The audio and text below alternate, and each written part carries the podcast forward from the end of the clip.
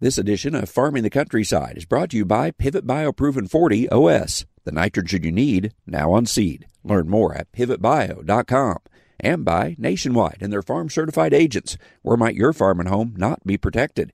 Go to nationwide.com slash Andrew for answers to help protect your next.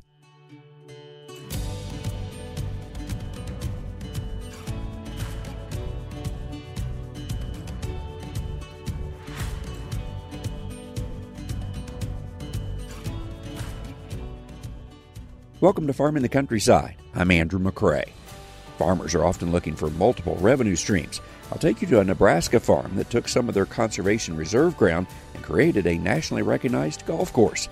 Plus, in this week's edition of our show, we'll share ideas that you can implement to help your community thrive. Those are our topics for this week's Farming the Countryside, brought to you by Pivot Bio.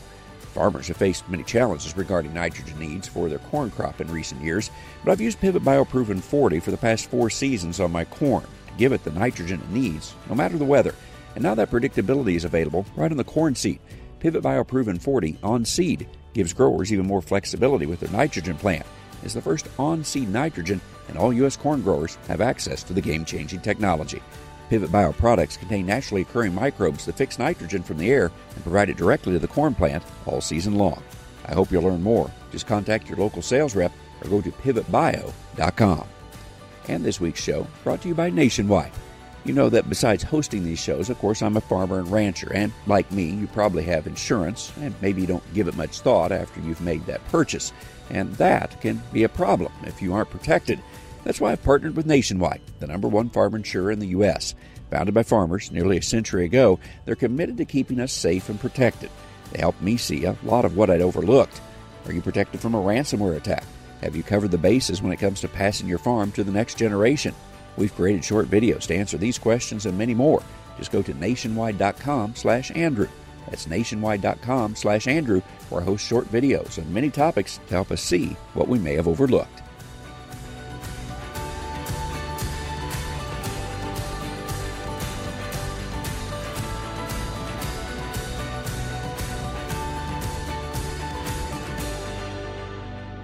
Whether you are a golfer or not, I think you'll enjoy this week's lead story. The Anderson family has been farming in northeast Nebraska for several generations. Some of the ground is in the Missouri River bottom and some in the hills. We did this interview on top of one of those hills that was in the Conservation Reserve Program, or CRP, for many years. But today, some of those acres are part of a new enterprise that has perhaps exceeded what the family could have ever imagined. I'll let Bryce Anderson take it from here. Take me back to the history of this farm. You've been farming here for quite a while, but how many, how far back do we go with this farm? Well, I'm third generation. My son is fourth generation, and my respective grandfathers, maternal and fraternal, came from Germany and Denmark.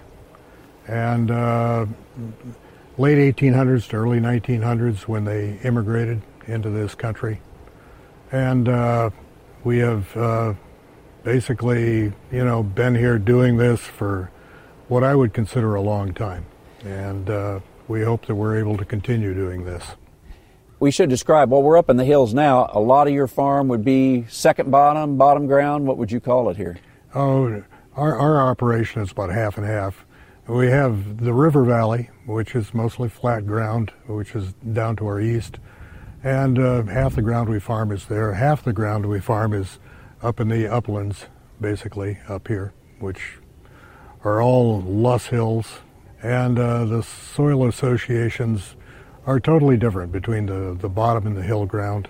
The bottom ground, you know, tends to be all formed by the river and river channels over millions of years, I would assume.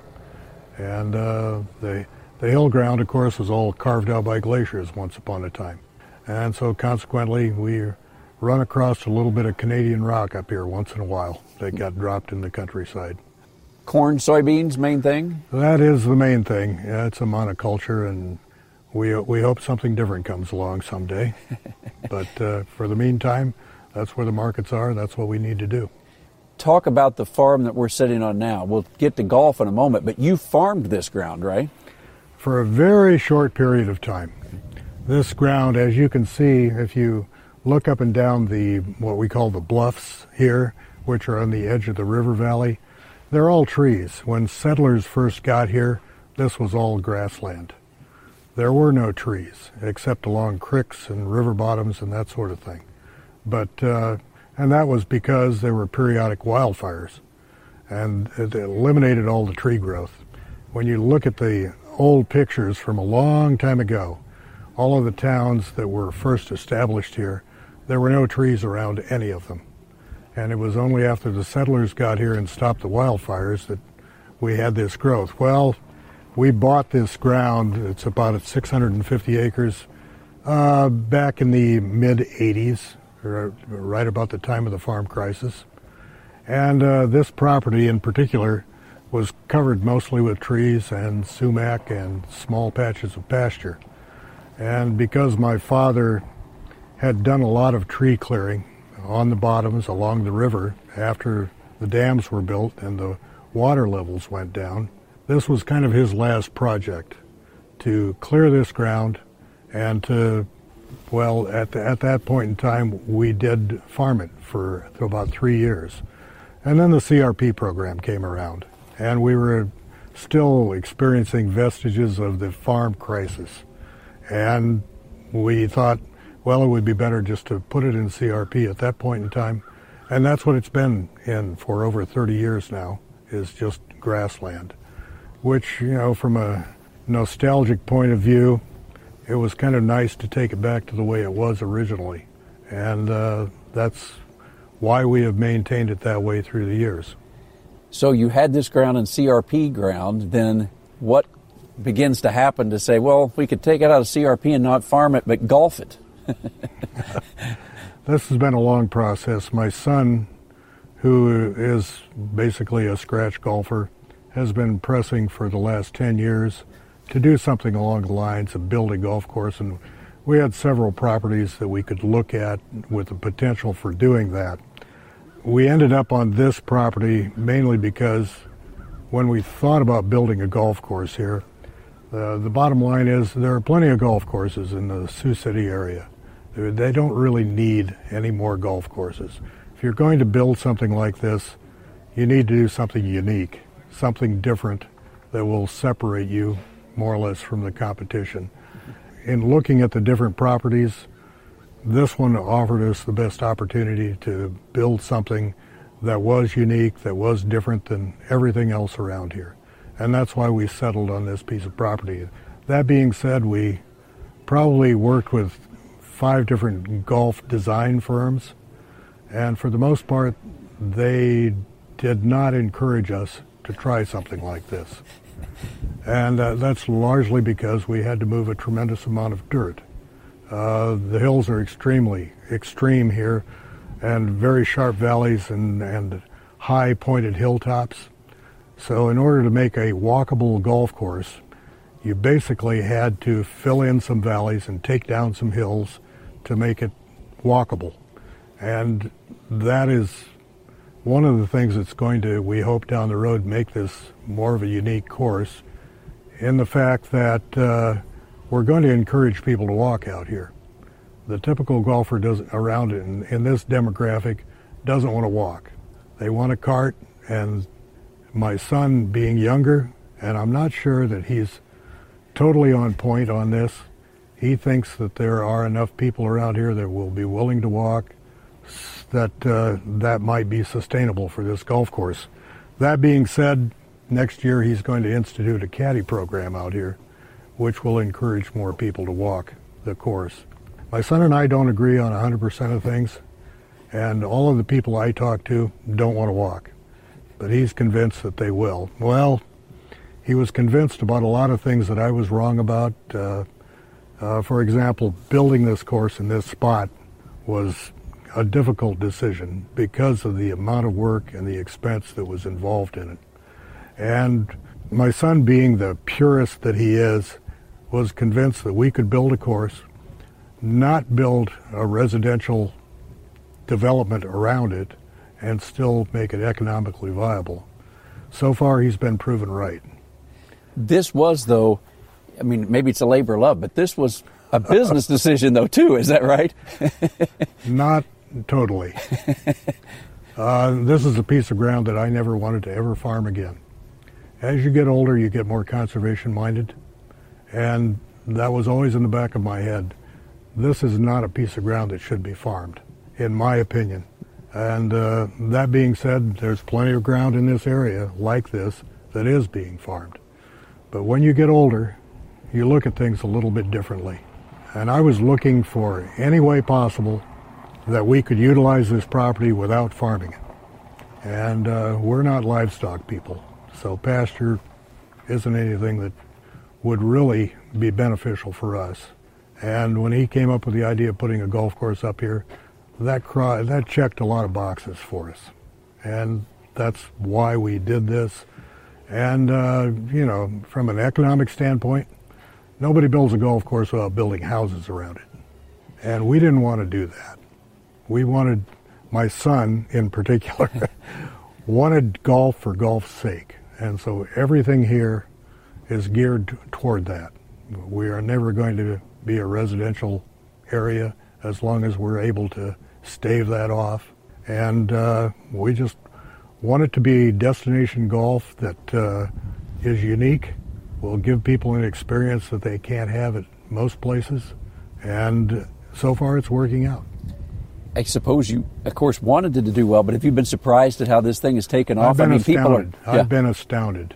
You know, it. Uh, we opened tee times on New Year's Eve for this year, and this is the first full season we've had. Within about a day, over 90% of the tee times were gone for the entire year. So the reception has been tremendous. The feedback from the golfers has been off the charts. Uh, I, I can't really say that I have ever had a negative comment about what, what we have done here. And that's because we have 18 holes that are totally unique. No one hole is like any other hole out here. It is an experience that you're not going to find anywhere else. Well, that's the draw, isn't it? I mean, do you have anything? Do you think that's we even haven't had we haven't had enough reviews and raters out here yet to really establish that unique quality about this. Uh, there have been quite a few. We were open for one month last year, and that was only at the behest of the designers who wanted raters to come out here and look at this and review the course and start to publicize, you know, some of that. So there's been a smattering of that, yeah, actually quite a bit. But uh, we've had enough reviews that in the Golfweek magazine, we came in in the top 26 public and private courses in the entire country. Oh. And that's after only being open for a matter of months. So as time goes by and more people see this, there will, I assume, be a lot more positive feedback on it. People still drive up the lane where you've got farm equipment down at the bottom of the hill. It's still a farm all around it, correct? Uh, that's another area where my son and I have some disagreement. I, I prefer to see him clean up some of the trash around here, but he has this idea, uh, sort of, that we need to keep some semblance of an aura of a farm environment around here, and I, I don't agree with that. But uh, I have to defer to him because this is his undertaking. Talk about the name of the course because that has significance. Landmand, uh, that is the Danish word for farmer. And we debated about how to name this course for a short time. And we looked into various possibilities. And uh, that was my favorite. So that was the one place where my son deferred to my judgment for a, for a change. now, whether that's a good idea or not, I don't know, but it has it has some meaning for us. Yeah. You know. Even though the tee times fill up, I understand you've got farmer members. I mean, the goal is to keep this public, and hopefully, farmers can come play on a course that's named after a farmer, in a sense. That was the idea. You know, we uh, we de- debated that whole business uh, business type for a while, whether to be private or whether to be public. But, uh, you know, quite honestly, we're not country club people here. I've spent my life on the farm and all of my forebears. And then there was a concern about, uh, well, how much business are we going to have? Would you turn away anybody by being private?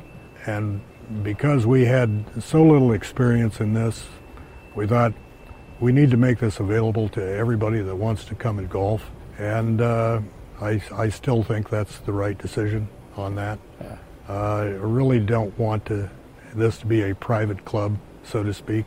You want anybody to come that is able to.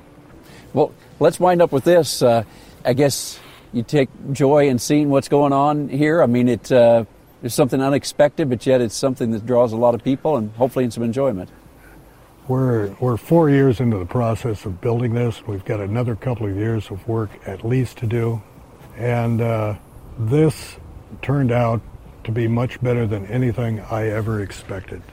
I, have just been astounded by the job that the designers, uh, King and Collins, did on this particular course. My son had a lot of input into that, and uh, I think that was probably as good a thing as you could expect. I, there are numerous stories about the original design was laid out, but then it was by the seat of their pants. Each hole, exactly how to contour, how to lay it out, where to make it difficult, where to put the risk, where to put the reward. and my son had a lot to do with that uh, because, well, he just understands what his particular demographic of people are looking for. And uh, you know, the, designers are responsible for 90% of this layout, but my son did have an impact on exactly how it was finished out. And I'm not going to start on those stories because there are a lot of them as they debated how to design each hole and how difficult to make it. And uh, there, there are just a lot of ingredients that go into this. Yeah. Well, I appreciate the time. Appreciate you sharing part of the farm and the golf course with us. Well, I appreciate you coming here more than anything. In the second half of this week's show, I visited with Michael Wagler, Main Street, Iowa State Coordinator at the Iowa Economic Development Authority. Perhaps you've heard of Main Street programs, but whether you consider yourself an active member of your local community or more of just a sideline spectator, the ideas Michael shares, especially about a couple of towns in Iowa may just give you some thoughts about what you could do in an ag based community. Here's our conversation.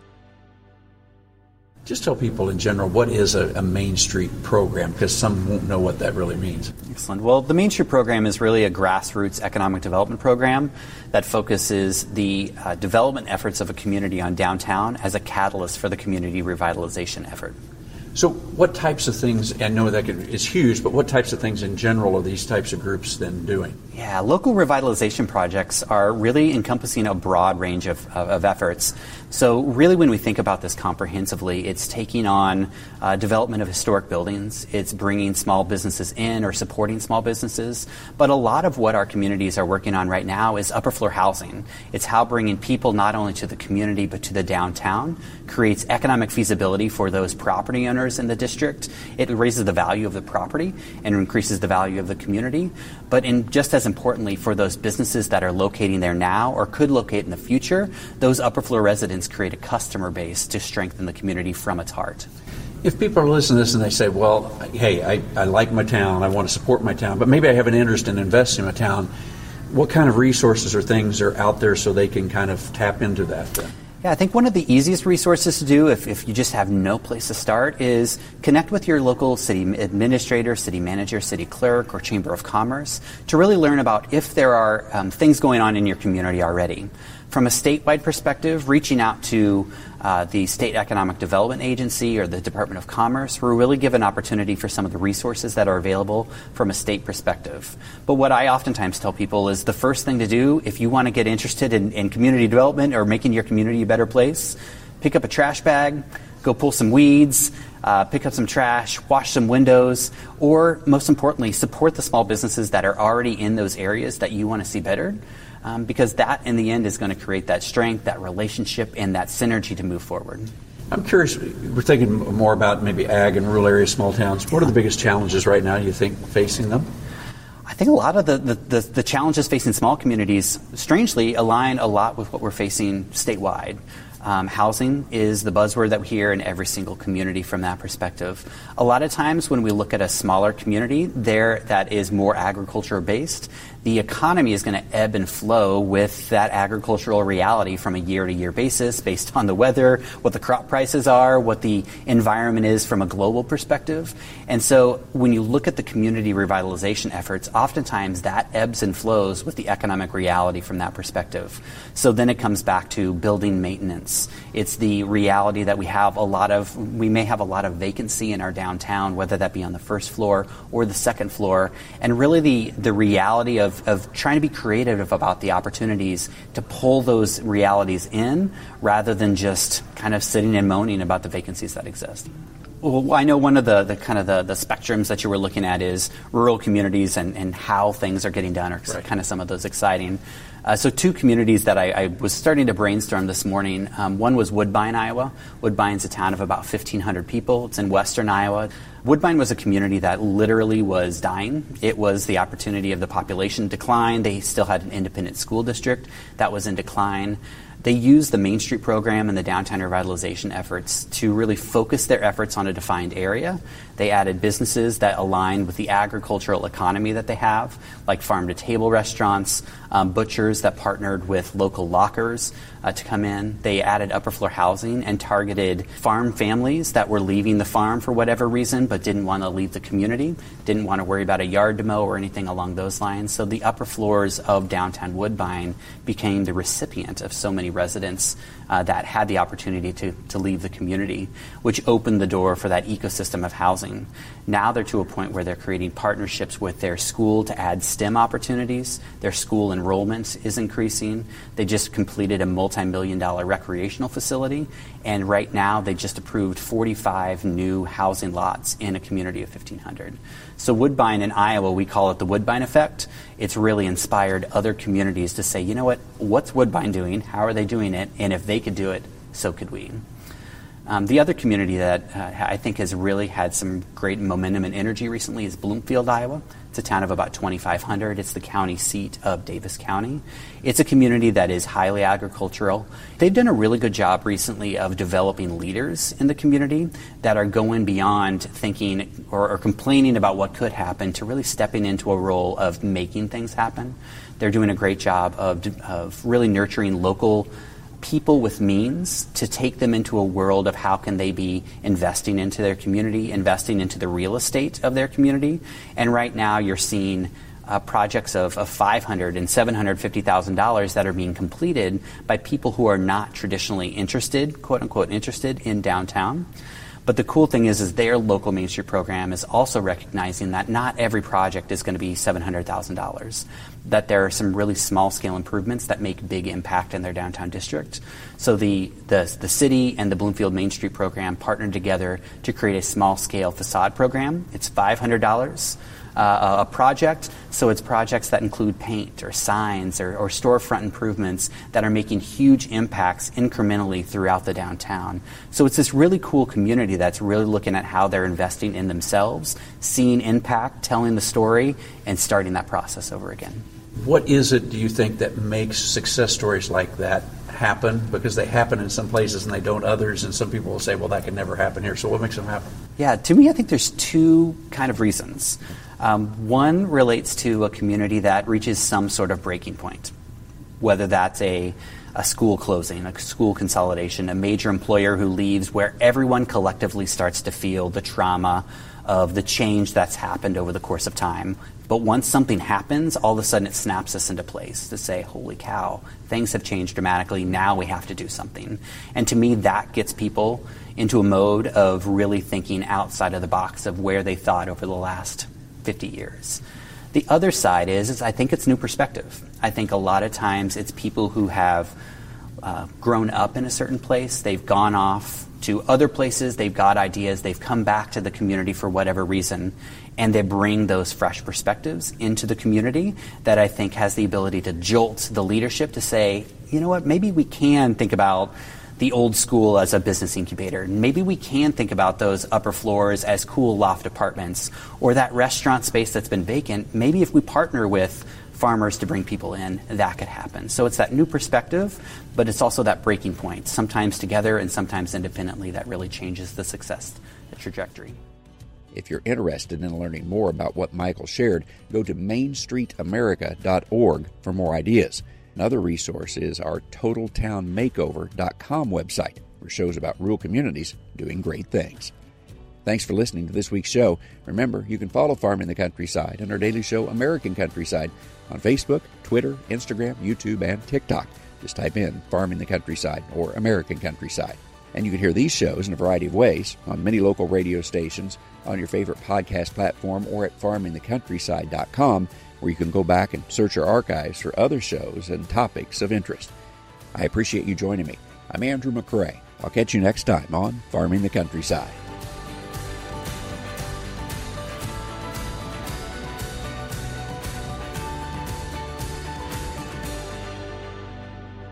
This edition of Farming the Countryside has been brought to you by Pivot BioProven 40 OS, the nitrogen you need now on seed. Learn more at pivotbio.com and by Nationwide and their farm certified agents. Where might your farm and home not be protected?